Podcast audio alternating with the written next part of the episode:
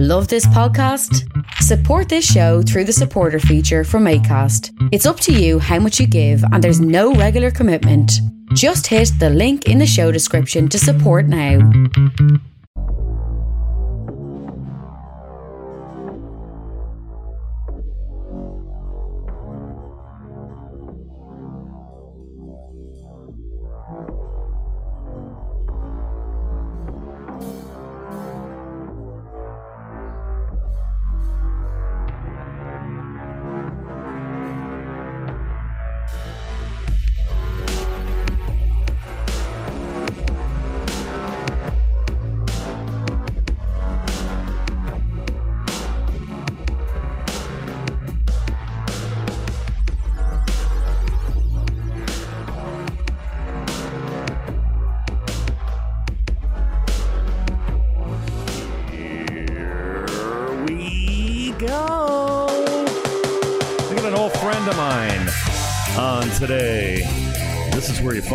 Facebook. Hello, David Diorio.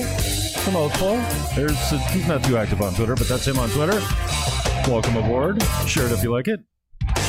Don't if you don't. This is the Jim Fannin Show. It's pop-up edition. Only because you didn't know it was coming. Elio knew. All right, brother. Now I think I can work this. I think I can, I think I know what I'm doing. Oh my, the producer is failing badly. There we go. There's my handsome man. What the hell's going on, my brother? It's been too long. Yeah, it's been a while. It's got to be at least uh, what 14 15 years, so yeah. since, uh, 2006. I was thinking the other day, and then Yeah. I've been I've Yeah. been booking lots of interviews lately, and it's kind of a way to reconnect with old friends that I haven't seen or spoken to in a while, and the conversation ends up going something like, "Hey, you want to come on the show?" And they're like, "Yeah, sure. Well, what do you want to do?" I'm just I don't know, two guys getting caught up live in public. so more it's Yeah. it's like a diary. It's just documentation for me. Like an old buddy of mine I haven't seen in a long time. I wish I could have spent more time uh, partying with you in uh, Calgary and wherever else we were together. Ottawa. Ottawa, yeah. Yeah, Man, those were the good old days. We had a tight crew, and I can't believe how far I've come from the far left ideology I used to have to, Hmm. you know, my moderate center, right leaning conservative values now. Man, I just, at the last five years, have been a, just a absolute growth spurt for me in my political and ideological life. Weird. yeah. It's funny, you know. Back then, like you know, obviously, you know, it was kind of through the Green Party that we met and uh, hung out a lot. Um, I never really saw the Green Party as you know. I mean, I think they are more now a left-leaning party or a very leftish kind of party, but they weren't back then. When I I remember reading the platform back then and the people that were writing the platform and talking to those guys, and it was so. uh, It was, I don't want to use the word progressive, but it was so enlightened, like what they knew about about monetary policy, and I remember the healthcare policy was so focused on natural health and holistic health. It was such. A, there was more of a libertarian type of um, of, of, sense where it was, you know, it was protecting individual freedoms, but it was also understanding that there's a there's a collective, and that's why decentralization was so Mhm. important. It was, you know, the, the idea of um, of having even you know when we were you know the structure of the party having the center the the um, the central kind of command and control that never really worked with the Green Party because you had all these grassroots uh, um, electoral district EDAs or whatever you call them, the, all the different constituencies. You had all these little groups, and they were all kind of given the leeway to do their own thing. It was, um, I don't know, it was just such a. Just reading that platform and reading about the the values and the pillars, and it was so enlightened. And then it just seems like now it's just gone into this kind of a watered down sellout version of, I don't know, a cross between the NDP and the Liberals. You know, they, they lost all of that sense of holistic healthcare. And it's all gone to you know heavy pharmaceuticals. Um, which you know again very leftist. There's no sense of people taking on responsibility for themselves and looking after themselves and making decisions for themselves. And uh, yeah i really you know the irony of it is that you know i was the one that recruited elizabeth may to the hmm. party. I was part you of that group too i think too including running with her i say with her for leadership yeah, with the you know like i know but i mean i was like when I was on that federal council back in 04, 05, and, um, you know, Jim Harris had done some good work to bring the party to a certain level of organization, but leadership wise, hmm. it was pretty obvious we needed a you know a leader with some profile and some experience that was going to be able to to reach the the Greens and the environmental um, conscious people across the country. And I remember I suggested it to a few of the people that was I was on council with. I was like, you know, maybe Elizabeth May would be a good replacement. And um, I was working with her at the time. I had done a few things with her because, you know, she was running the Sierra Club, and and I was um, I was a city councilor at the time, and I was at some conferences with her, and we were, you know, doing some things together. And then I was at an event with her in Ottawa. Um, she was speaking, and uh, I said, this was in 2005, and I, I was like, you know, I got a proposal for you. You want to come uh, hang out a bit after your um, after your speech? She was doing the morning keynote. For, it was um, a district energy conference, and so we were chatting in the, the lobby of the hotel. I think it was at the Westin in Ottawa. And I said, you know, Green Party is really uh, making some strides, but they really need a leader. And I, I said, I think you'd be really good at it. And she's like, you know, I've been doing this Sierra Club thing for a long time. I think I'm getting ready to do something else. She's like, I couldn't leave right now. And I said, well, the, the uh, leadership convention is not for another year and a half. So, you know, you got lots of time. She's like, okay, you know, let me give it some thought. I think, you know, sounds like it could be a good fit. And let me get back to you. And I was like, you know, when you do, I can introduce you to all the people that you need to know. And, you know, so, um, yeah, so I mean, we stayed in touch a bit and then um, it was like in 2005, at the end of the year, we were at the climate change conference in, in Montreal. And um, that's pretty much when she made the decision that she was going to run for the leadership. And then she announced uh, in, in uh, six, uh, May 1st, and then, uh, yeah, the rest was history. And I just figured if we had the right leader in place, we could win a seat. And if we could win a seat, we could win more seats and we could get in the debates and we could start attracting better candidates and we could raise money. And I was like, we're just a leader away. That's really mm-hmm. what it was. And we were. And she, she did a good job and she won and, you know, put, put the Greens on the map in a way that they hadn't been before. Um, but then I think we just lost, lost in the policy side of things. You know, like the whole climate change hysteria just you know i was i was pretty uh, involved as a kind of a climate um, i was a climate change guy back then. Activist? Yeah like i was you know i was in office and i was pushing you know the climate change agenda. Like i was i co-authored the uh, global municipal leaders declaration on climate change at that 2005 uh, climate change conference in Montreal. Like it was, it was a document that got signed on to by world mayors, like all over the world, and our municipality, you know, city of Toronto, signed on to it, and there were clauses in there that you know myself and my wife drafted that we got into this that were you know pretty groundbreaking things. And some of them actually are still applicable, but then you know, the science was young back then, the models were new and seemed to make sense. But as the years went by, the more you look at the data, the more you looked at what was happening versus what was projected, it didn't add up. It wasn't adding up. And you start to realize that it wasn't, it really wasn't a human activity. It was what's called, what is a climate cycle? We're in a climate cycle. And, um, you know, the climate is changing, it's going to change. And yeah, I, you know, I don't love pollution. We should be cleaning up the oceans and cleaning up the air, and we should be cleaning up the way we generate energy. And we're going to, you know, we're going to start using magnets for motors instead of internal combustion engines. We're going to start using more ground heat, more geothermal. There's infinite heat beneath our feet. Why do we need these big, dangerous, expensive nuclear reactors to make steam, which is all that they do? They just make steam. You know, there's all this heat beneath our feet we could be using for steam and we're going to use tidal. Like that's what we're going to use in the future: magnets, tidal, and geothermal. Mm. Like I'm all about cleaning up the environment. I'm all about sustainable, you know, food and clean water and farming and building and construction and transportation and you name it.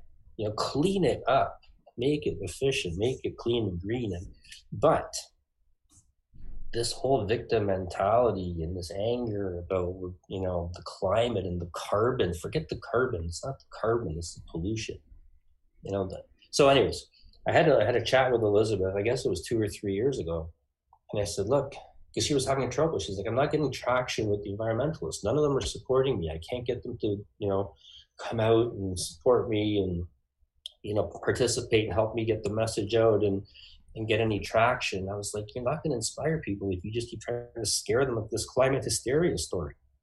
We were actually on a drive to Niagara Falls. I was driving her down there. She was officiating a, a wedding for a friend of mine. Wow. And um, so I was driving her. My my wife and I were in the car with her, and um, it's three hour drive because of the traffic. So we had a mm-hmm. three hour conversation. And you know, my wife was a councilor as well, and she was pretty famous and well known green environmental councilor. she got on to Markham Council when she was 25. So, um, she was there for 10 years after that. She was, you know, as far as, you know, local politics and getting actually, you know, some things done nationally, she, uh, she had a lot of, uh, a lot of success doing things that were really unheard of, like introducing the green bin. Like Markham started the green bin and then it spread across Canada. But that was her initiative. Hmm. That's where the green bin in Canada started was in Markham. So my so she and I were doing a lot of environmental work together, and we were in the car with Elizabeth, and we're driving down there. And uh, I was telling Elizabeth, I was like, you know, if you really want to engage with people in this coming election, you can you could be connecting with them at the municipal level, because you've got this climate cycle that's happening. Sorry, I've got a bit of cough this week. And we're going to get more ice storms. We're going to get more swings in temperature. We're going to get infrastructure failing. We're going to have issues with our roads and our water pipes, our electrical grid in particular, at the worst times. Mm-hmm. You know, people are going to suffer and die because of it, because we are going to have more extreme weather. So we can keep complaining about, you know, how much carbon we're putting into the environment, keep protesting at you know, big oil and whatever else we want to blame for it, or we can actually start to build um, and focus on sustainable and durable and resilient infrastructures, our communications, our electrical, our transportation, our, our water, our food systems are robust enough to withstand what the climate's going to be bringing us. I said, if you have that kind of a message, you're going to connect to people at a very visceral level because now you're giving them real solutions. You're giving them real uh, situations that they have already dealt with and they can expect to deal with more in the future and provide solutions to that and give people the sense of of uh, safety and security, food safety, water safety, electrical safety, you know, heat. Like if your power grid goes out, we've had it before where the grid went out for you know five or six days and people were starting to freeze. It was during the dead of winter. You know, we had that ice storm. We're gonna have more of those. I said, you can do that. You can actually connect with people. You know, that's a real resounding message that you can have. It's going to resonate with people. Uh, I just don't think she knew what to do with it. Um, and that's not the track that she was on. And I still think that is what the Greens should be focusing on: community energy, community water, community food. Small, small scale individual production of almost everything. That's what the goal should be. Like, let's get us all off the grid. Let's yep. not have to require a grid. And do you feel like, dude? And I hear so much of what you're saying. Um, I appreciate your thoughts on it. Do you feel like, uh, you know, we were, again, I don't know that that's such a progressive seems like a dirty word now, but do you feel like we spent too much time? And I say we from the standpoint of the left. You know, there was in 1993, the Green Party needed a guy like me, even though I had no political experience. I, I was of no use to the party because I was a neophyte. But then in uh, 2003, I ran another five or six times as an experienced, good debater that knew most of the issues, knew how to sell the left.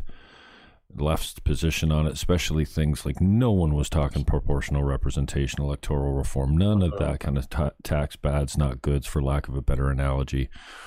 Uh, carbon fee and dividend, not tax. Like there's so many nuances to all those policies.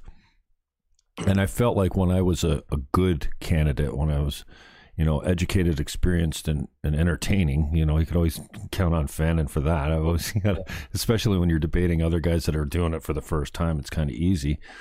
Um, I always enjoyed the experienced guys like Jim Bradley that were beside me, or uh, Tim Hudak. I remember I got subbed in for a, a candidate in Port Colborne or something, and Tim's like he elbows me on beside the uh, beside the uh, the table at the at the debate with him, and he says, "Hey, you done this before? I said, yeah, uh-huh. five or six times. He goes, oh, okay. now I know Tim, you know, I know him to see and talk to. He knows who I am. But uh, it was, I felt like the Green Party needed a guy like me. In 93, we needed a guy like me just as a warm body to run so that the party wasn't dissolved federally. That was thanks to Mulroney. I got recruited by Vesna, as you know. And then in 2003, 4, 5, 6, 8, 15, whatever those other were, six was definitely a year. Um, I felt like they needed me because nobody was speaking up for the for the issues that the Green Party res- represented. Now the left has so much representation, and now I'm not 24 years old anymore. Now I'm a little bit more you know, I don't want to end abortion, but I think the late term sh- stuff should never happen ever for any reason after six months. I'll just go there. That's pretty moderate. It's not an extreme position. I just don't want to see. And yeah. uh, I'm having a hard time with the people in my life that are my body, my choice up to nine months because there's no room for flexibility up on that with those people. So I felt like the Greens needed a guy like me back then. Now they don't. And now what I seem to be chirping about mostly is free speech. Uh, don't tell me that more gun laws are going to make safer communities. Uh, um, don't tell me there's a gender pay gap unless you're talking about young women actually making more money than men now before they get pregnant, you know, before the age of when they go out of the market to have children. Don't uh, tell me that men can become girls. You know, a mutual friend of mine, maybe I shouldn't out her right here. I, maybe I, I, won't, but you know, a very good friend of ours, and uh, both of them, uh, a couple girlfriends of ours, had I was in Toronto mm, a couple years ago, maybe it was maybe halfway through my because I'm consider myself to be green pilled or red pilled, a red pilled green. I said, um, like I'm really frustrated by this. This is some, I, I take I love children, even though I don't have them. I'm like they just fill me up. I'm borderline obsessed with them. I, am fascinated by kids. Maybe because I don't have them. I look them after I'm at church here and there, and I make I play staring contests and checkout lines. I just I'm fascinated by children. Anyway, uh-huh. I take my children's issues very seriously, especially uh-huh. the sex slave, oh, yeah. uh, pedophilia, and stuff like this.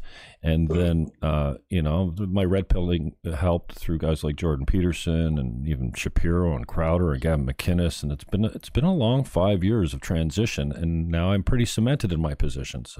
I can be sold. I probably don't have a cemented position on capital punishment now, but I'm leaning towards more like, yeah, I don't think any man has the right to take another man's life. Period. Like what you know. And I used to be eye for uh-huh. eye. You know, like just take the guy out. Anyways, I said in front of our mutual friends, transitioning a pre-pubescent child is child abuse. And they're like, "Oh, Fannin, Fannin, whoa, you read it easy." Like I, they were really offended and shocked that I could say something so moderate and it, which you know protects children.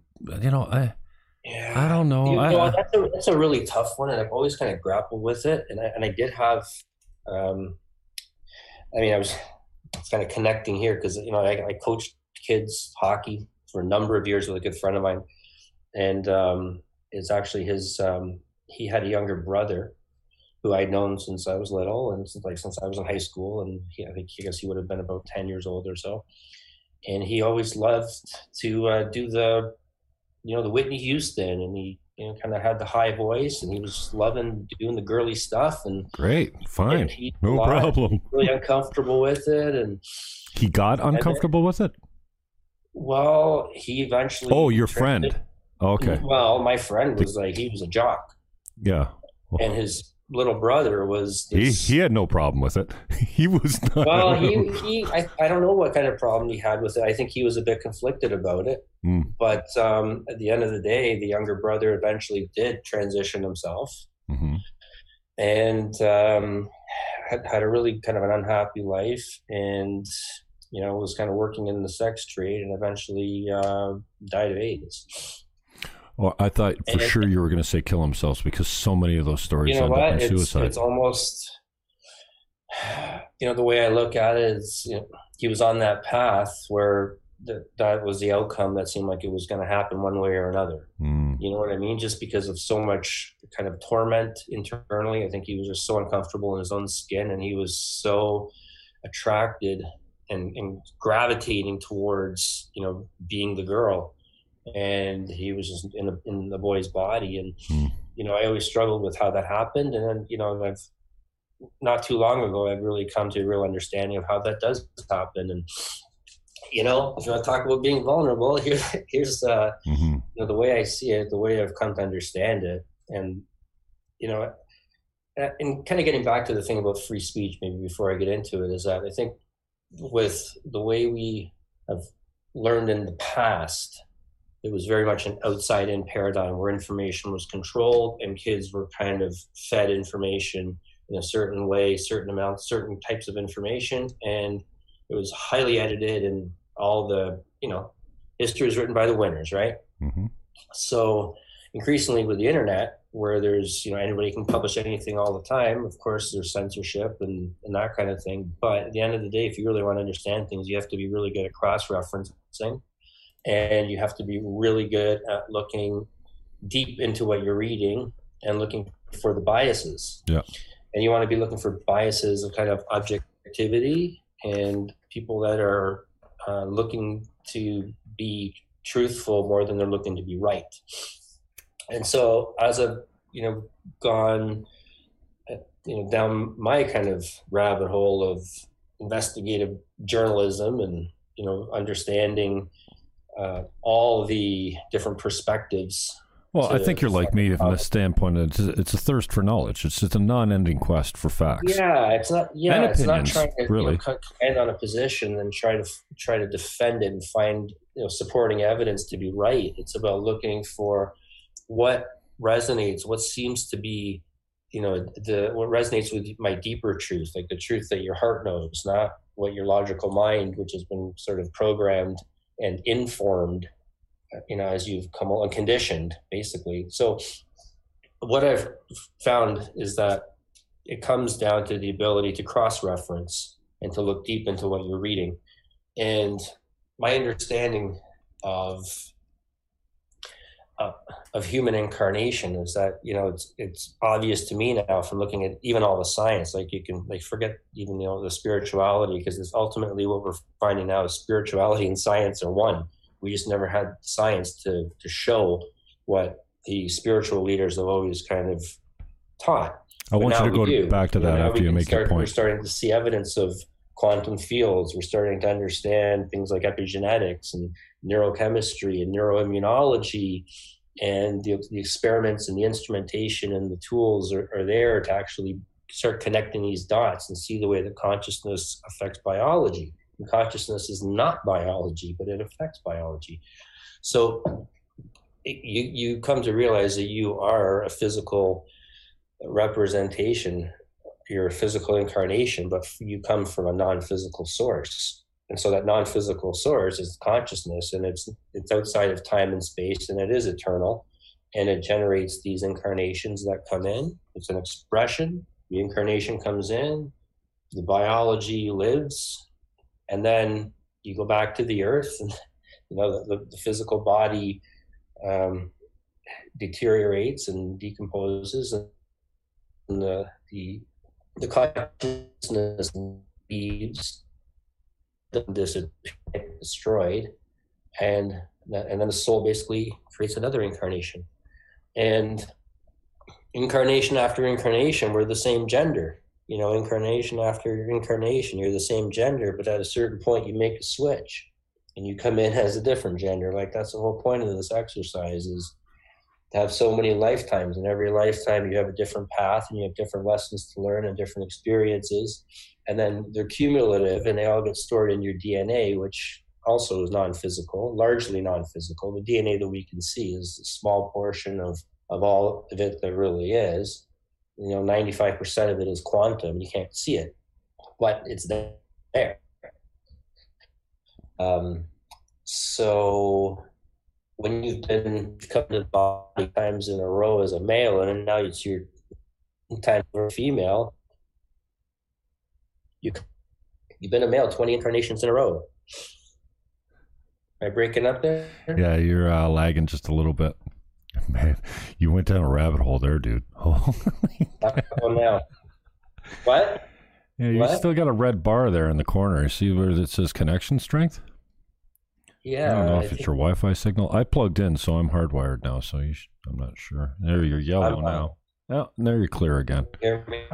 Yeah. So you're a little, you're a little, uh, you're a little uh, broken up, but that's all right. Um, sometimes it works itself out.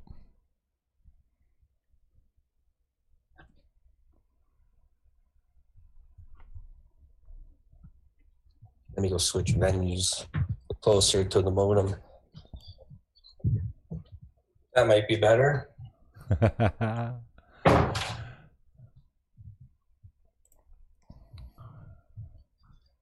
might be better. Is it? Uh, Any better? Yeah, well, you seem you seem pretty clear. Yeah.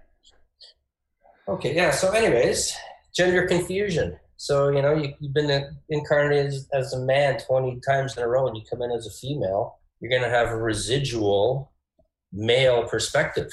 But now you got a female body. So, if you've been looking at girls for the last 20 incarnations and now all of a sudden you got a girl's body, you're not just going to stop looking at girls. you're still going to have, there's some residual. It takes a couple lifetimes to get over it. Dude, I'm you ever heard it put that way? No, I have um, not quite. Uh, I know where I know where you're going, and I'm smiling because I'm thinking, what a godless heathen you are. You need God in your life at some level, dude. This universe is, and construct. That's, that's that's the way the whole. That's, and and I love how you we started. It's actually it's very God laden. it's very it's very God laden because I look at the way that you know we have an environment of free will right? God gave us free will not to judge us but to see if we could find our way back from the freedom to choose to do good or bad or right or, or to, to act in love or to act in fear and to see if we could figure out our way back to acting out of love mm. right? Because god is love. So the environment we have is free will environment. It's the only free will environment in the galaxy yeah, I so, was kind of joking. So it's not. It's not that it's you know. People say, "Well, why would God make things so so evil or so allow for such suffering?" And it's like when you have these environments of free will, this is how you know we chose to come in to, to be part of this game on a big long time horizon that's you know it's not the hundred year time horizon that we think of but it's the you know, hundreds of thousands of years time horizon, you know, before the earth was even ready for us, to see if we could come in, forget who we are, forget, you know, that the creator is inside, right? If you really want to hide God from people, put it inside. It's the last place that humans are going to look. True that. Right. So that's that's what we did. We came in. We forgot who we were. We played around and we bumped into each other into the in the darkness and eventually we're finding our way back. And it's really you know it really is love that's going to bring us back. And it's you know at the end of the day god is love. That's what that's really what it is all about. But you have the opportunity to come in incarnation after incarnation and put all these lives all these lessons together. You know that's you know, what that's what pretty much all the religions not all of them you know Catholicism leaves it out, but most of the other Eastern religions, especially, they all talk about the the cycles of reincarnation, right? Hmm. Um, yeah. So, anyways, when it comes to the uh, the gender confusion, the you know the gender uh, questions, that's how I see it. You know, you know I'm less concerned with it if you're doing it as an adult. Do whatever you want. Love whoever yeah. you want. Have sex with whoever you want. It, well, within reason. Um, yeah. But no, yeah. you know, I have just stop picking on kids. Stop indoctrinating them. Stop giving grade threes drag queen story time in the libraries and public libraries and yeah. I want to be able to have the talk with my kids when it's time and bring them up the way I want them brought up. I don't need them being coached by teachers at school about very um, specific forms of sexual pleasure at too yeah. early an age. Uh, we we dress them up in makeup too soon. We uh, make them pretty too soon. Just can we let them grow up to be kids? You can't you can't get a you can't do anything till you're 16 years old all right, or 18 or whatever it is. You can't drink, smoke, get a tattoo. You need your parents' consent for everything. But yeah. if your child comes to a social worker at school or a counselor and says, I want to be a girl, and they communicate that to the parents, and the parents don't take them for transition immediately, then, you know, there's a possibility that they could be coming to pick up your children in this country and say that you're yeah. denying you know them the right yeah, to. I know, you know, and, and I think that like first of all, the public school system is just I could never send my kids there. I just couldn't. It's just, and it's not about pri- private or public. My kids go to Waldorf. It's inside out teaching. It's the way it's Rudolf Steiner. It's the way you know the way we're supposed to treat kids. You know, draw out their inner creativity and you know don't don't um, don't coerce them. Don't direct them. Just you know guide them guide them along with their curiosity and they'll amaze you. But anyways, what I think though, actually, you know, part of the whole red pill um, journey is I remember back in, you know, back in that time when I was with the Green Party and I was, when I was in office in Richmond Hill in the early 2000s, I remember I had come across a, um, a, a an online uh, account or a, a book uh, about the Illuminati. Mm-hmm.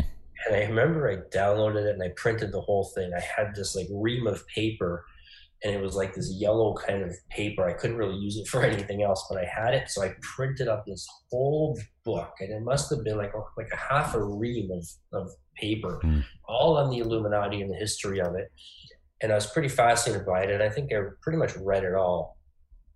And I thought, wow, that's really interesting stuff. And I didn't really give it too much thought, but you know, just year after year, more stuff would come back, and I'd look into it more, and you know, and then you start to realize. I mean, it's it's like it says in the Matrix. There's that that line where it says, you know, what what is it that men with power want? They want more power, mm. right? And so when I hear people talk about, oh, you know, conspiracy theorists, this and that, it's like it just it's like what you think that there's not people smarter than you that have more wealth and more means and have accumulated more power in order to protect what they have and find ways to keep growing what they have hmm. what like you can't you can't think that big because that's not your paradigm the way you live.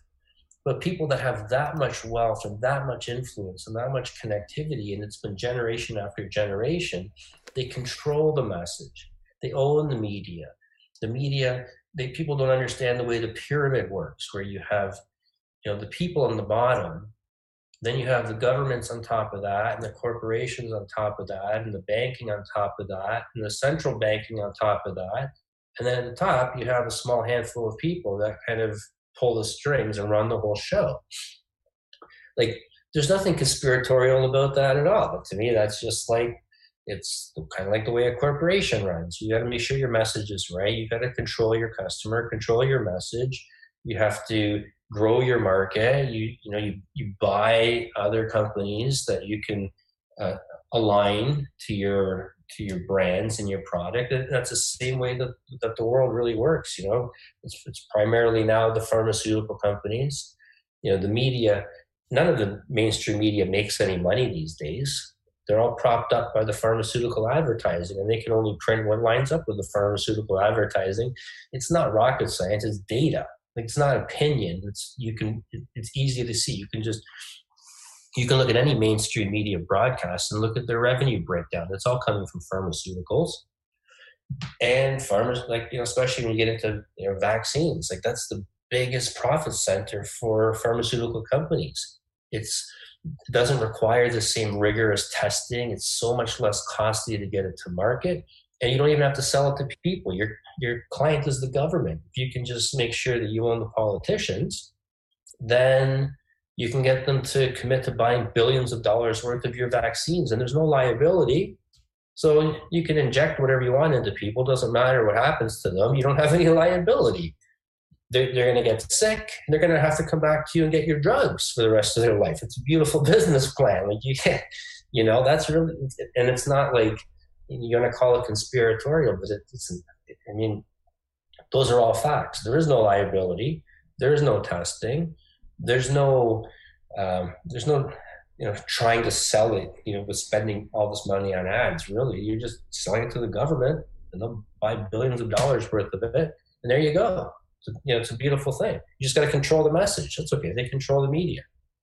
So and then well then you got people talking and saying their own thing on youtube and facebook. No problem. We'll get the facebook people and the youtube people to shut down whatever's not lined up. It's how do you do that? Well let's see if we can uh, blackmail people. How do we blackmail people? I don't know. Let's see if we can get them uh, in rooms with little kids and you know naked underage girls and get it all on film. Did that ever happen? Looks like that happened too. You know, like and, sounds know, like so, an Alex Jones episode. What? It sounds a little bit like an Alex Jones episode. Yeah, I know. You know, the thing with Alex Jones, and I think you know he's done a lot of really good work. And I mean, the same thing like with with David Icke. But I also feel like there's a fine line between getting information out there and being angry and being victim about things. So we're just protesting. Like, you know, I, I really love the the Buckminster Fuller line that says, you know, there's no point fighting against a system to try to change it. You got to build another system that makes the old system obsolete. So when I catch myself almost kind of getting sucked into some of the rhetoric and some of the nonsense and some of the, you know, just obviously what I call lack of critical thinking and laziness. Laziness to be informed by the headline instead of being able to do your own research and cross referencing and like looking at actual data and understanding what data makes sense and you know what statistics are meaningful and meaningless. I, call it uh, posting meaningless statistics all the time, especially about COVID cases. You know, always about it. it's always about the case numbers. Like, you know, I know a lot. Mm. I don't know anybody who's actually like ended up in the hospital with COVID. As much as this pandemic thing's going on, I know nobody. I know in this whole pandemic thing, I know more people that have had to rush their kids to the hospital because they got a vaccine. I know six more people that have six month vaccine yeah. had to take their kid to the hospital the next day because it was like touch and go. I've heard more uh, vax. Uh, sorry, uh, more uh, store and no personally, uh, more that have committed suicide or got bad street drugs and uh, OD'd in this time, or um, just yeah. you know hit hit the bottle so hard because of hopelessness. Then I know I I know no one. I have a girlfriend of mine that's in uh, Johnson City, Tennessee, and she thought she had it, and turned out she did, and it tore her up I never met the woman. I, you know, I'm friendly with her on, on Twitter. That's it. Um, but somebody, I guess I consider a friend. I've never met her. She's, you know, I don't, well, I know her, I guess, but she, like I said, where do you draw the line? But uh, no, in my immediate circle of people that I know, no. And then I see the stats. Like, when are we going to get clear on this? and we're going to stop buying into the lies that the government and mainstream media are selling us. you know, I saw a stat the other day. I've been hearing this over and over and over that 90 plus percent of the deaths in Canada are in old age homes, old pro- for profit old age homes. Uh, you know, guided by the province, uh, ultimately controlled, I guess, regulations designed at some level through yeah. the, the, feds, but you know the province has got the biggest play in it there, and these are big corporations that are trying to make as much money as they can. It's a huge business. If you know anybody in one of these homes, you know how much it costs them to live in one of those little rooms. Yeah. Yeah, yeah. Uh, and that how, how can it be that we're not looking after the most vulnerable in our society? And this is, you know, this is what always drew me to being a lefty. Who's looking after the little guy? Who's protecting the kids? And the, in this case, the elderly. Um, you know, and the kids is a different context than COVID. In the COVID context, it's all we should be worried about right now. We should be putting all our protections into the elderly because they're the ones that are dying from it, you know? And Yeah. they and strangely enough, the elderly aren't out in the community all that much spreading it. So if we just did a better job there, that's a tough one, you know. It's, it really is a tough one because we've also got a population that's been programmed to believe that you know their health is essentially random. You know that they don't have control over it. That it's you know it's modern medicine that's you know that knows everything. It's your doctor that knows everything. And personal you couldn't responsibility doesn't exist hardly anywhere with us these no, you days. couldn't myself possibly know your own body. You Mhm. couldn't possibly heal yourself. The power that created the body couldn't possibly heal the body. You know what I mean? Like when you have that mentality and people that are just like at the mercy of their, their pills. whatever, their doctors or their you know the medical model, Mhm. Medical institutions, then it's like you're already done. Because how do you, you know, how do you get people to take responsibility for themselves when they've you know grown up understanding that they have no power? Like it's it's it's a tough one. It really is a tough one. Like I feel for the you know the seniors that are scared, and you can't like you know my parents are healthy. They don't ever get sick. We my my wife and I seem to get more flus than they ever do. Um, but still, you know, they're in that 70s age bracket. And you know they're not quite as spry as they were even just a couple years ago. So they are a little you know on the, on the one hand they- they have a, this sense of being healthy and of you know being not people that get sick. But on the other hand they're like well we're over 70 and no one knows much about this thing. So it's like it's been really tough for them. And the toughest thing for them has been you know i have two little girls. My brother just had a boy this year and how do they you know interacting with the grandkids? It's like they just want to run up and hug the grandkids but then they're kind of like should we mm-hmm. just you know should we stand back and should we just shake? You know like it's been so it's been confusing for the kids you know like even a day like today my wife and i have been a little under the weather this week and I, it's not like i can have my kids kind of go and stay with my parents for the day Mm. you know, my older daughter would go once a week, spend the whole day with my parents. Doesn't happen anymore. Mhm. We visit, but it's you know, it's shorter visits and sometimes it's more outside and it's sometimes it's kind of distanced and it's just it's just been this really kind of uncomfortable thing. And it's been tough on the kids and it's been tough to get even the kids you know, when you got little kids, they got to be playing with other kids. They got to be in environments where they're able to interact with other kids, and that's hard to do these days. The libraries are closed, and you know the, the the activities for kids. A lot of them are shut down, or they're just all awkward, and everyone's wearing visors and masks and hand sanitizer every three Mm. feet. And those kids are like, "What the hell?" Mm. It's you know it, it's it's been tough primarily for the older people and for the kids. You know i saw kids the other day playing in the park. It must have been part of school um, and they were playing like flag football or something. It must have been like 13 or 14 year old kids. They're out there running around playing flag football. They all had masks on. Oh, like how can you run around playing flag football with a mask on? No. you gotta be kidding me. That's all And I think wrong. these kids like and yeah It's heartbreaking. You know, you know, but again, like I was getting back to, you know, the people are on the bottom, then the governments, then the corporations, then the banks, the central banks, and then then the top layer is the elites. And you know, even this thing, the voting in the states, the Dominion voting system. hmm To me, it's just the it's the crown, it's the British still using can't using having a long arm that goes through Canada to try to control the states. You know, using the Dominion of Canada voting system. it's really the money system. It all comes down to the money system. You know, I went out on a limb and I I went to court with you know with the bank and I challenged them on the money system and I challenged them to, to prove that they actually lent me money because I was like, you know, you guys are pr- making money out of thin air. You remember? You remember Steve Sinclair? Yeah.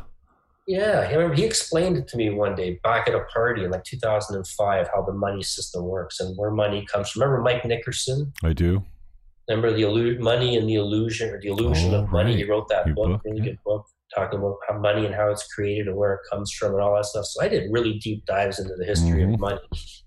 At the end of the day, our money supply is what dictates everything. The way our the way our money is created, the central bankers have relationships with all of the even though the the Bank of Canada technically is owned 51% by the people of Canada, which is unlike the Fed in the US, and all of our shares are held in trust by the Minister of Finance. So something that a lot of people might not know, but at the end of the day, it's the central bankers, the global central bankers that dictate how the bank has to behave and act and in order to be accepted internationally. hmm So if your money, it's you know that saying, um, "I care not who is um, who is the government. Just tell, uh, let me control who manages the money, Hmm. who controls who prints the money, and I can control the population." So that's really what it is. Like I see this, I've come to understand that this whole political theater of right and left really is just theater, and the real struggle is the the up and the down, where the where it's the people that want more freedom versus the people that want more control. The right and the left is just theater for the masses. That's where the deep state comes in, right? Mm. They put out in front of you the Republicans and the Democrats, or conservatives and the liberals, as if there's some big difference there, but they're all part of the same thing. They're all controlled by the same people. Like there's a lot of Republicans that are bought and paid for, right? The ones that are not supporting Donald Trump, obviously, they're bought and paid for just like the Democrats. It's just the Democrats are a little more bought and paid for. And you know, you've had two Obama administrations that had a lot of deep roots, and then you had the George Bush Republicans, which was it was all that same deep state controlled uh, administration establishment. That, that's why when Donald Trump said, "I'm going to drain the swamp," people thought, "Oh, okay, he's going to clean up the bureaucracy." No, no, no, that's not what he meant. That's part of it, but that's not what he meant. He meant the swamp. He meant these are like creatures that are. It's in, like the insidiousness of it all. You don't understand wh- what's involved, what's at play, how things work, how it's how it's controlled, who's who's owned, who's owned. Hmm. And he's in the like the thing that, that people don't people that oppose Donald Trump or that criticize him, like those really left leaning people, and all they can really say is, "Oh, he's racist." That's all I really ever hear because he's certainly not a crony capitalist. Okay? He's He's, not, not- a crony capitalist. He's not an establishment guy. Not an establishment. He's, not not, the, not like a George Bush kind of guy getting not his guys correct. there, the Halliburtons and all those guys that can go kind of pillage the other, you know, the rest of the world, right? Mhm. The, Trump's out there getting peace agreements signed. Trump's in there getting anti-child sex trafficking legislation in place. He's bringing he, he's bringing troops back, right? He's he's divesting in war. Walking across all the those things that we complained about Mhm. right? That Obama never did. I mean, he never did that stuff. He wasn't as brazen about it as as what happened during the Bush years. But Well, um, but Trump's been, you know, he's he's been about honest about building rebuilding America. He's like, why did we let all of our jobs go to China? and Let them sell it back and sell us everything. We got no jobs. We're just consuming cheap crap from China. hmm We've lost our economy. We don't make anything. he's anymore. been saying Whatever. the same thing about China for 30 years. He hasn't changed his tune at all. Not No, one bit. and he never even wanted to be president. He's if you go back to his interviews from like the eighties and the nineties, and they Yeah. said, "You know, you ever think you'd run one day?" He's like, "That's not what I want to do. There's other people that can do that. That's not my thing. I'm an entrepreneur."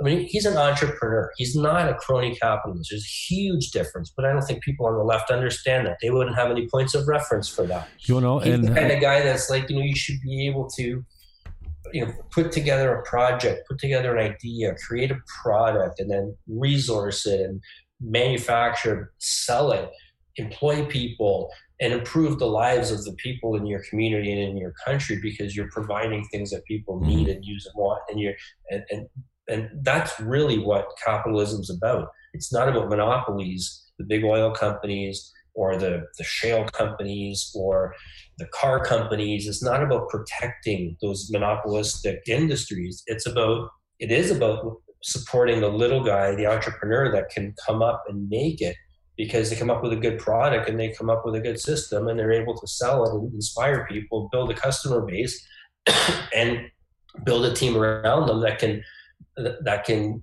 have the, uh, the, the expansion and the growth and the traction.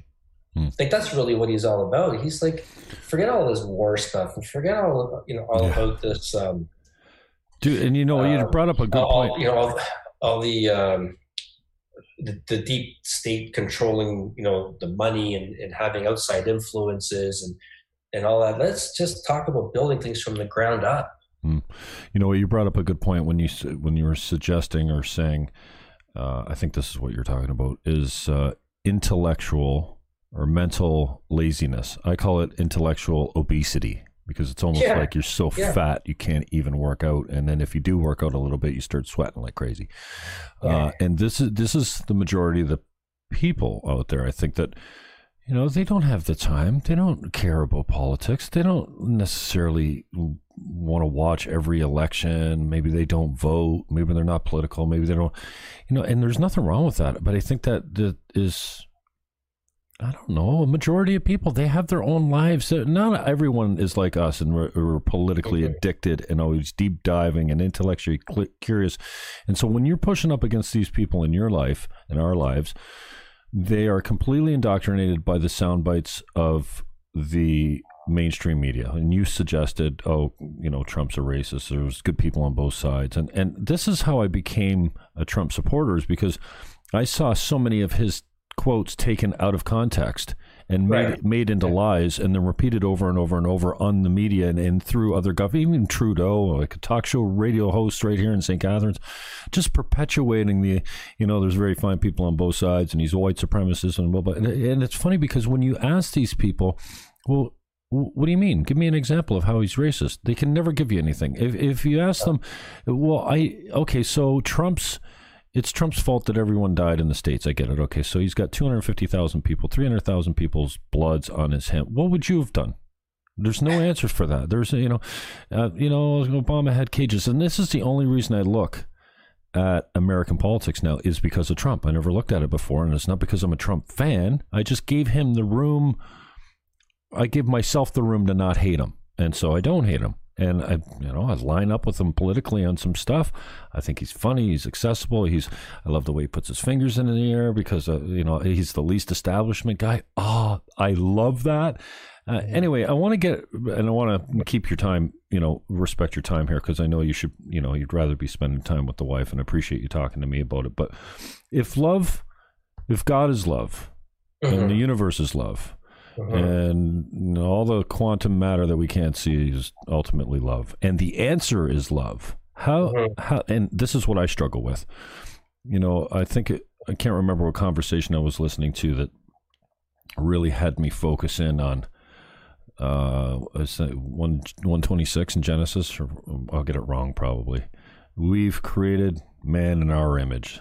Uh-huh. And that all our morality and all our laws and all our basic human rights that are given by the creator, whether you believe in a Christian God or not. I just happen to. I'm hedging my bets. You know, I made that deal when I was a kid. I don't want to get up there and find out all I had to do was believe and uh, have to go down there. It's I know. I, I, say that as a joke, but it's partially true. Uh, you know, I wonder, and I struggle with this.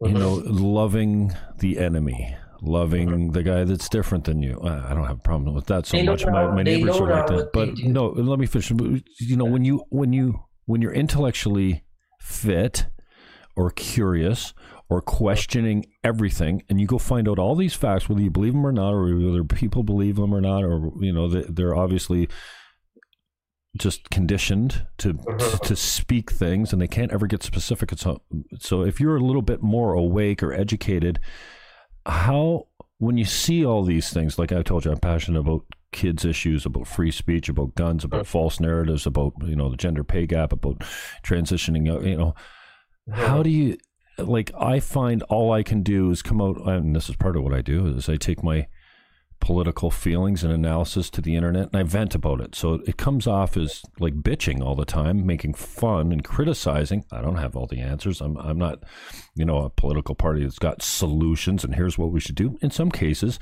But I guess that's a long way of asking you a question. If we struggle so much with being love and exuding it. How do you be a critic or how do you be constructively helpful and not like fucking angry all the time? Because that's, I find this is right now isolation, lack of purpose. I'm underemployed. I'm more underemployed than I've ever been in the last 30 years, even as a realtor and all that kind of stuff.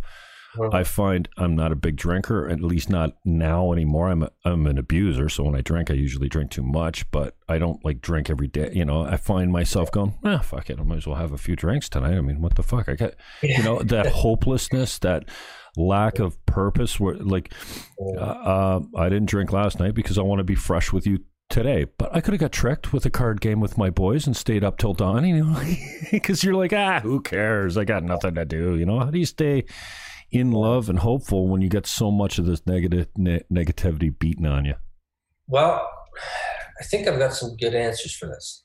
I just so on the one hand, I mean, I, for myself, the fact that I have two kids and the fact that I have mm. a wife, um, we've taken this from day one as we're going to make this into an opportunity.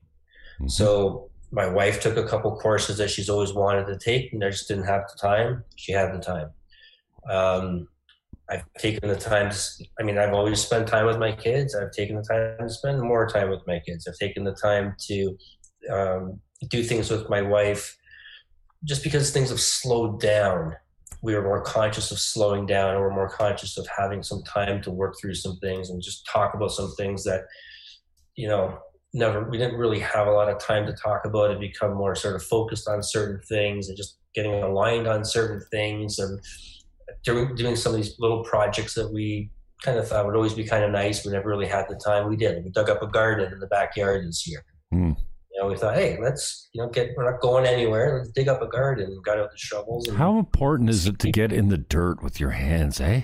Especially with my kids, you know, that's one of the things I love about Waldorf. They get them outside every day, rain or shine. They get them in the parks and in the dirt, and then you know they have these ceremonies around trees and oh yeah, flowers and bees. And my daughter can knit and sew and all these things. And really? like six years old. Like they have they have hand working stuff. They do clay. They do woodworking. They don't have a piece of plastic in that school. No. It's all wood and stone, and it's like it's really important. Hmm. So, um, so that's on the one hand on the family side of things, and you know, kids kids keep you honest. Mm, you know, like I can't if I can spend time with my kids, I don't want to spend time with my kids hungover.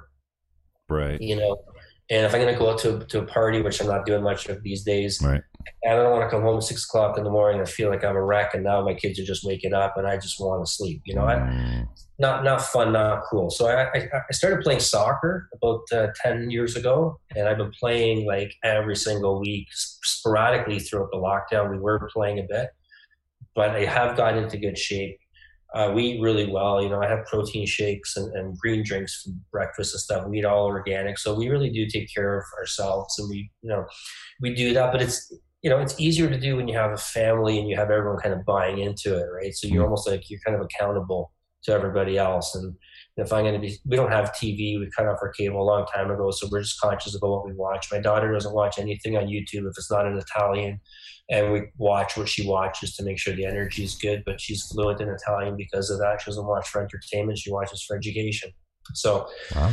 um, so I mean, okay, there was a lot in there, but when we talk about being um, loving, getting back to what I was saying before about lifetimes and incarnations, and I think what we're in now is people like you and me and people that actually do look deeper and do have do have a sense of there's more and there's more than what we're seeing and you know the shallowness kind of gets to us and we can't really you know accept it. We're always looking through the curtain kind of thing.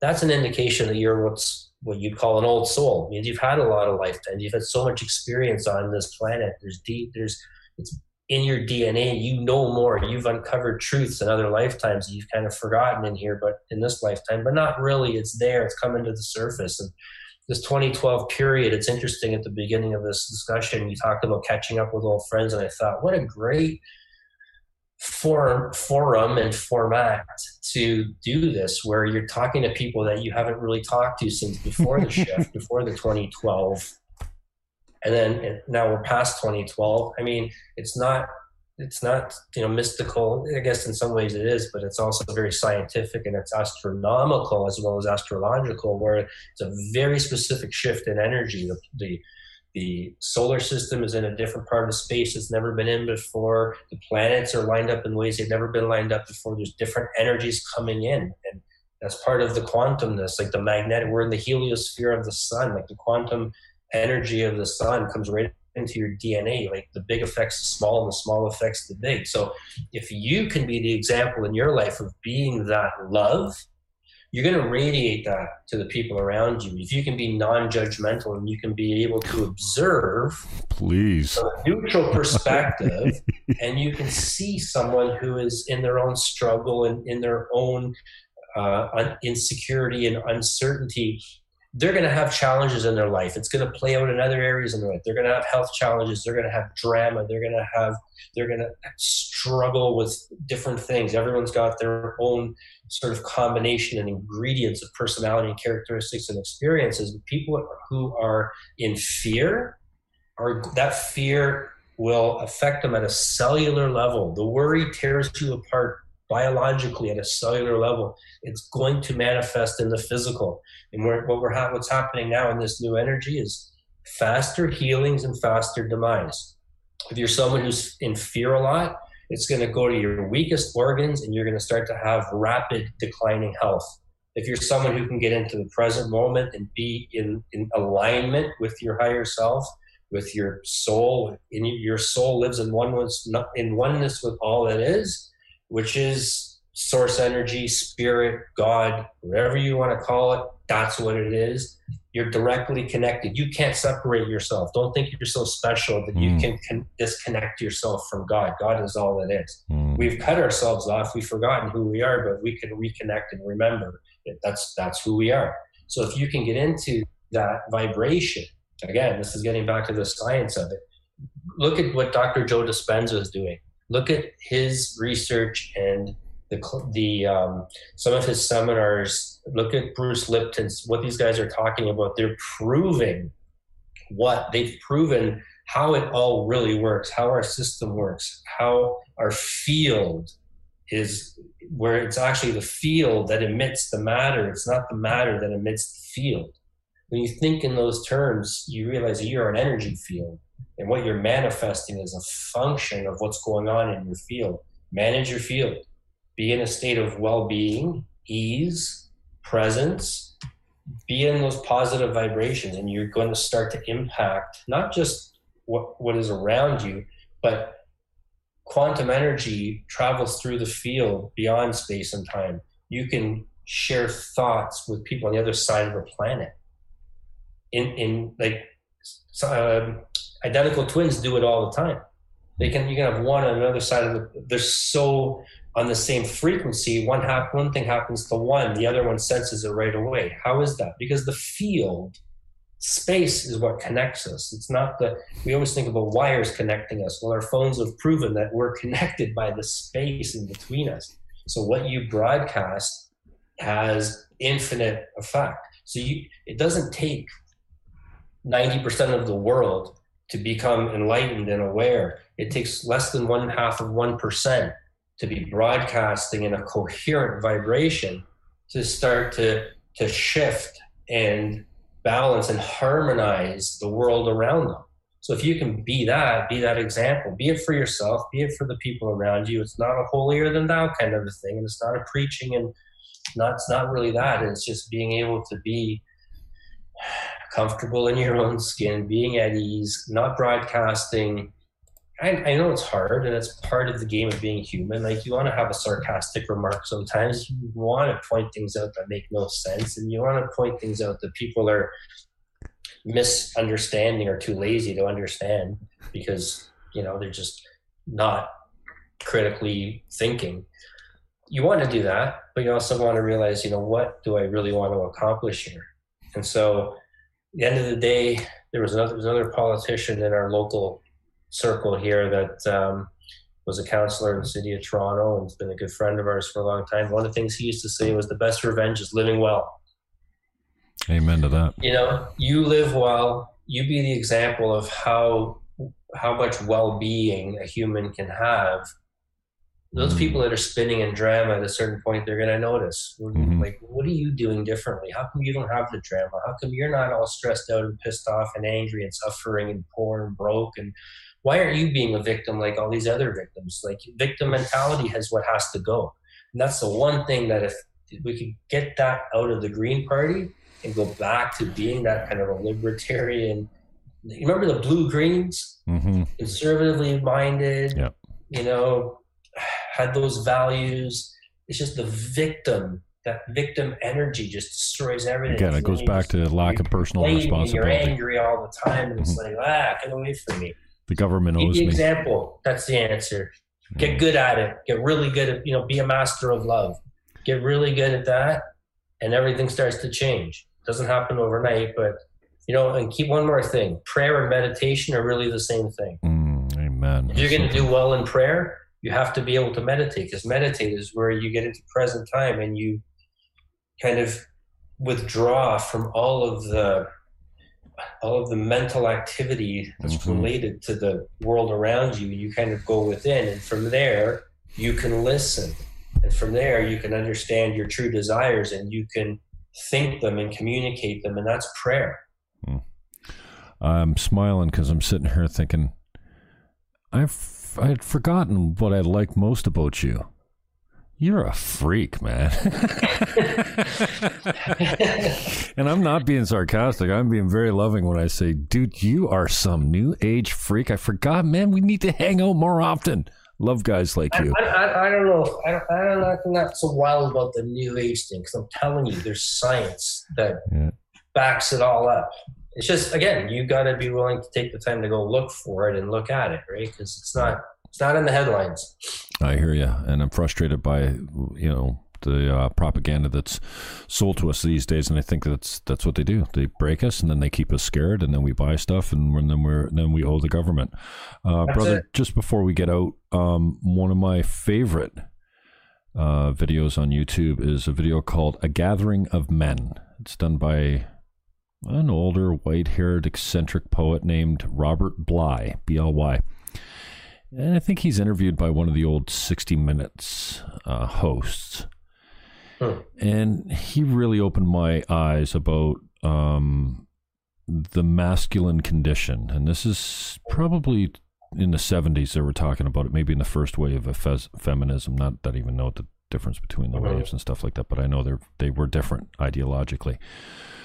And he was talking about the loss of ceremony, how and I would be described as a 52 year old grown child, man, because of lack of ceremony, you know, where they are abducted by the elders, dragged basically off the mother's tit, you know, Mhm. at, at 10, 11, 12 years old.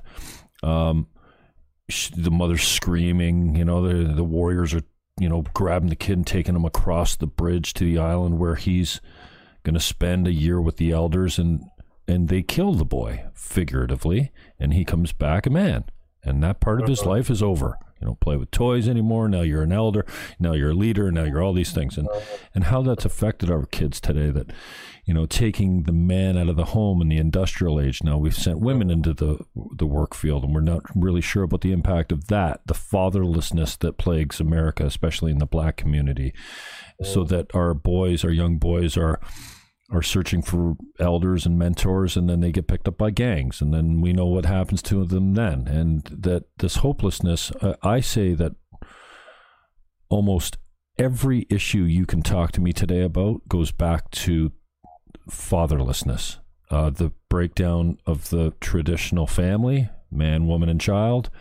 And well we did kill god too figuratively. I think it was nietzsche that lamented about that. He wasn't celebrating it. He said, so what do you think is going to happen? You kill god you take out the foundations of a successful society that's been proven over a millennia. What do you think is going to happen when you cut all the foundations out? It's going to collapse on itself. And so uh, Robert Bly, I, I, if you haven't looked at it, it, it's great. But he talks about this idea of um, lack of ceremony and lack of eldership and lack of wisdom that's being transferred down through the the times. And I'm broken over it. Uh, you know, I'm childless. Um, I, I should probably become. I, I mean, I'm a mentor in some capacities to a couple people that used to be kids that are grown men now. I enjoy that, but I should probably get plugged into the younger generation a little bit more if I don't end up having my own. But you approached me at one time and we spoke about it briefly.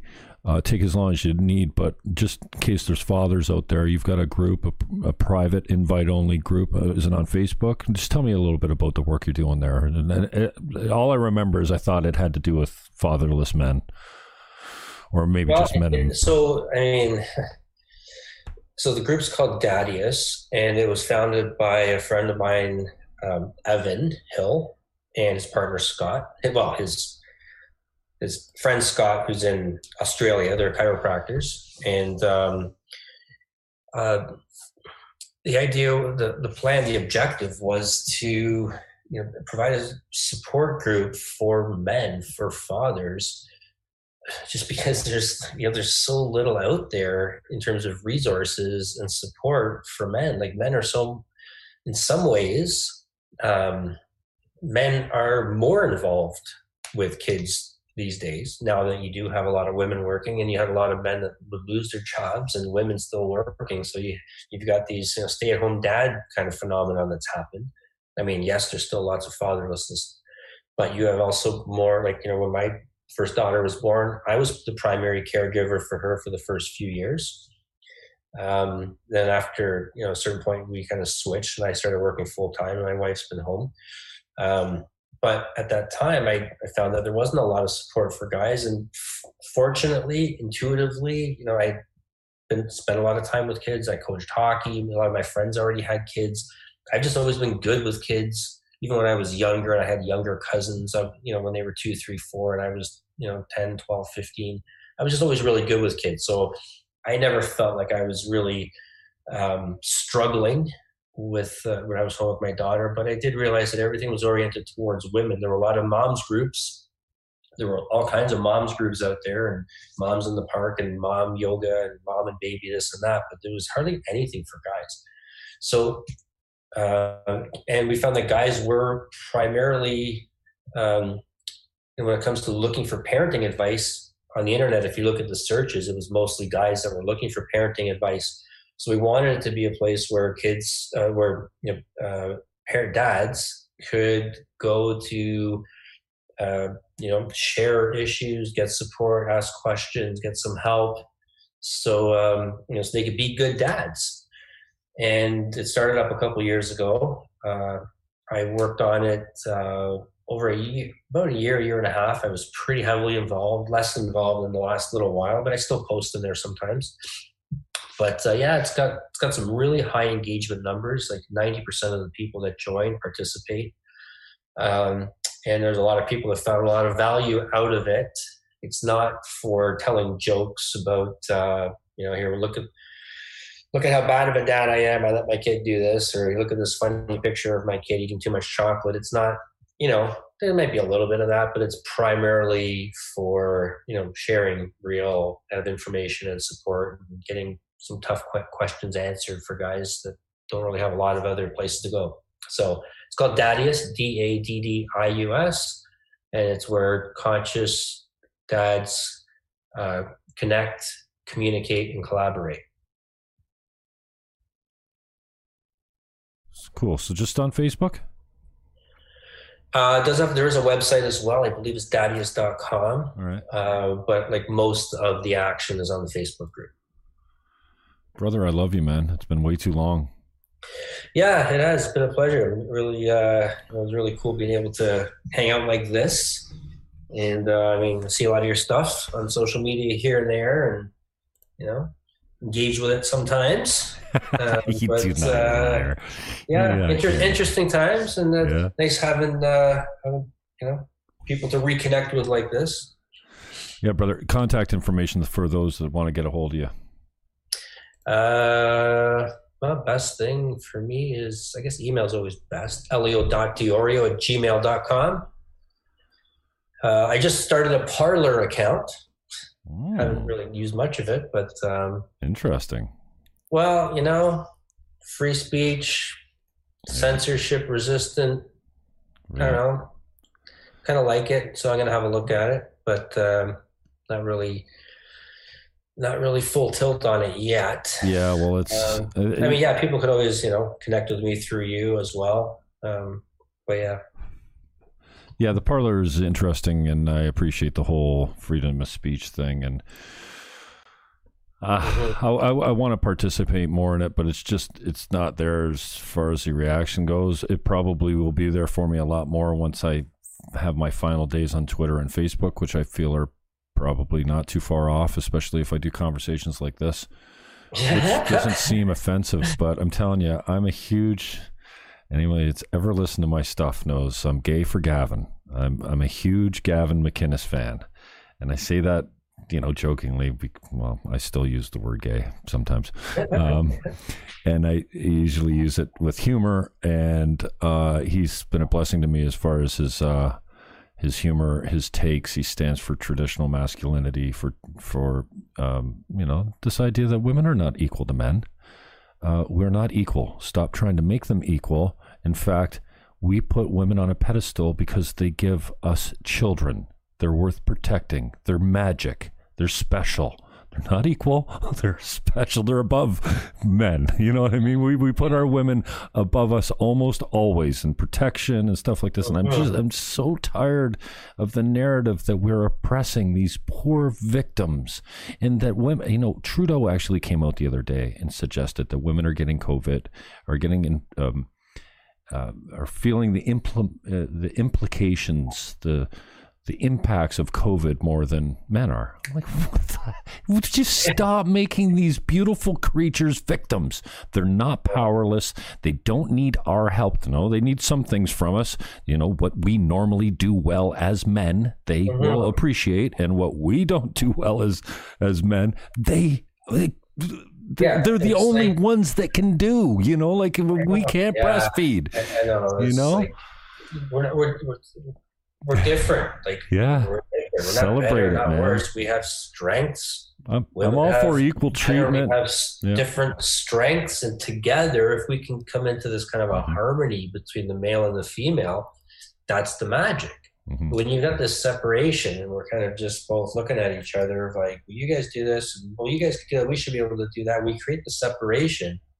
We disempower the whole thing there has to be a, a harmony. Like it's you know, it's like it's like when you have a band, you got the percussion and you got the the brass and you got the piano. Like one's not better than the other. You need them mm-hmm. all in the mix doing their thing, and then it, that's how you can have the magic.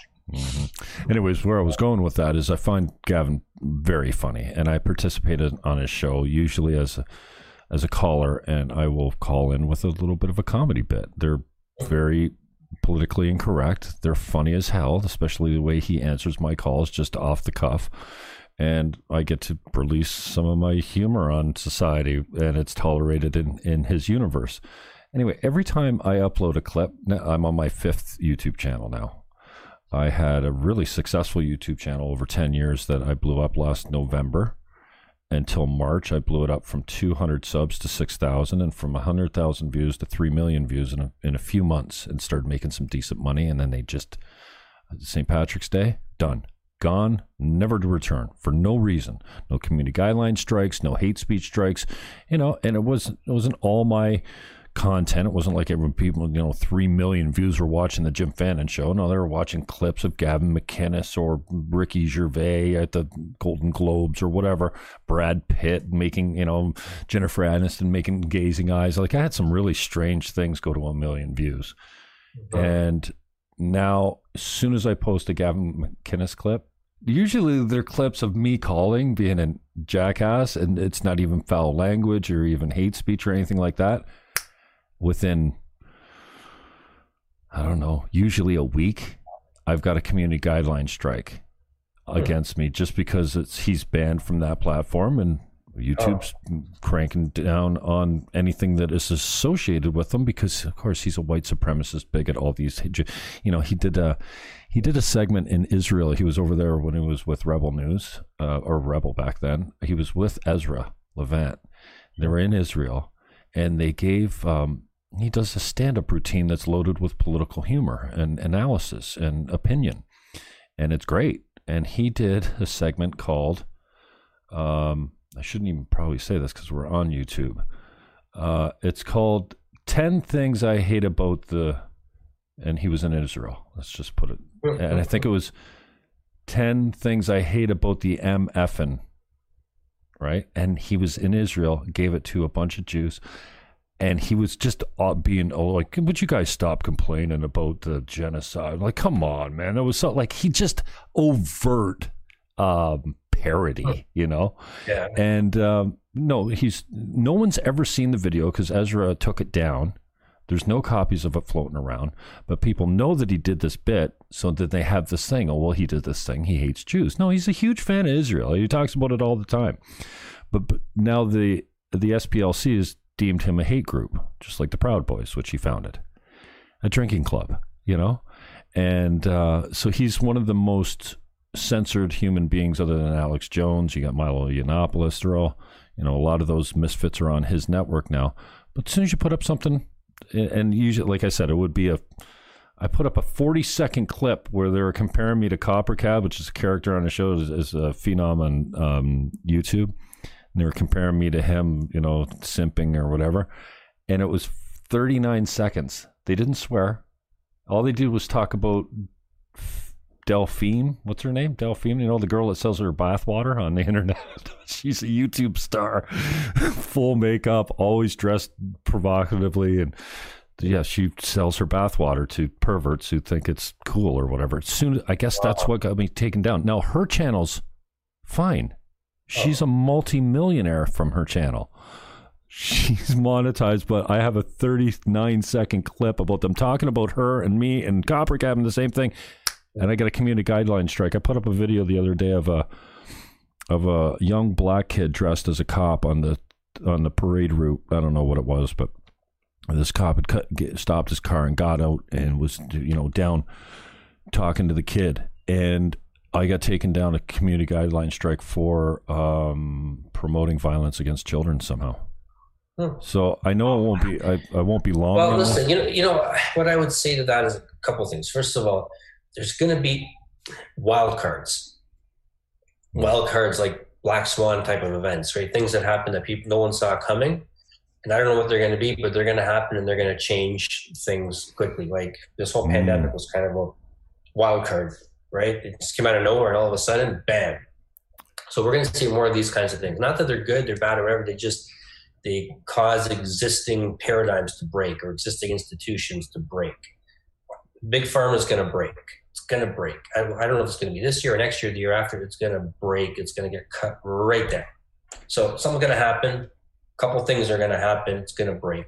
So the other thing is, you know, I think the same is going to be with uh, Facebook and Google. Something's going to happen. You we can't have this kind of lack of integrity. The new energy is just not going to allow it. It's something's going to break there as well. I remember when Facebook and MySpace back in the day when that stuff first started, and no one really knew what it was, and then it started, and then look what it became I think that something like a Parler, because I look at, you know, I got into Facebook so early and I got into MySpace so early, and I've had to really, you know, given it more attention. And I, I, I, I grew this, you know, my Facebook following really quickly, just because of what the work I was doing. I was meeting a lot of people, but I could see Parler, you know, five years goes by quick. Five years from now, what could happen?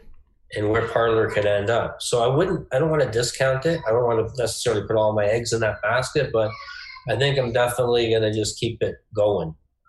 Yeah. You know, I think there could be a time when there could be a pretty big shift. So I'm out there. I just don't want it to become a conservative echo chamber where it's you know you don't have the diversity the of thing. opinion. Yeah, that's right? the other thing. I don't want to just hear you know I'm straight and I'm conservative, so mm-hmm. I'm a Parler. Yeah, exactly. I don't really want that. But, I want it to be more of a libertarian kind of a thing. Yeah. Amen, brother. So. Hey, I hear your kids in the background. I've had you hit an hour and a half today. They just so got back from their walk, it sounds like. All right, man. So, well, yeah.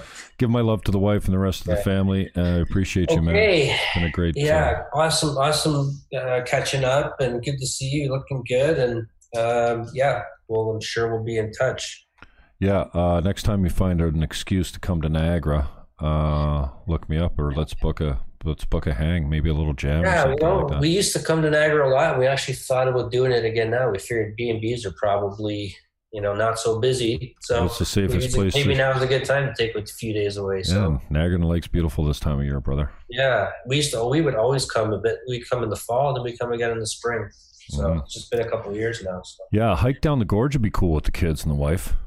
yeah, Yeah. How yeah, old are yeah, the no, kids it's one of our go-to spots for sure. How old So, are the girls now? Planning to get back. What? How old are the girls now? Uh, one just turned two. The other one just turned six. Oh, wow. Yeah, yeah, they're they're doing great. They're they're magical. They're Yeah. they're awesome. Awesome, man. Yeah. All right, brother. I love you. Enjoy okay. today. All right. We'll talk Enjoy soon. the rest of your night. All right, brother. Okay. Take right. care. Go All right. Eagles. All right. Peace out, bro. See ya. Yeah, see ya. Well, that's how you do that. ED, my brother. That's an old friend of mine from the Green Party days. Thanks for the time, bro. That was really cool. Um, yeah, we had him on way too long. It's four o'clock almost. PM EST. Thanks for joining us. Peace, love, hug your neighbor, and uh, why don't you rip that mask off while you're going for a walk and exercising? You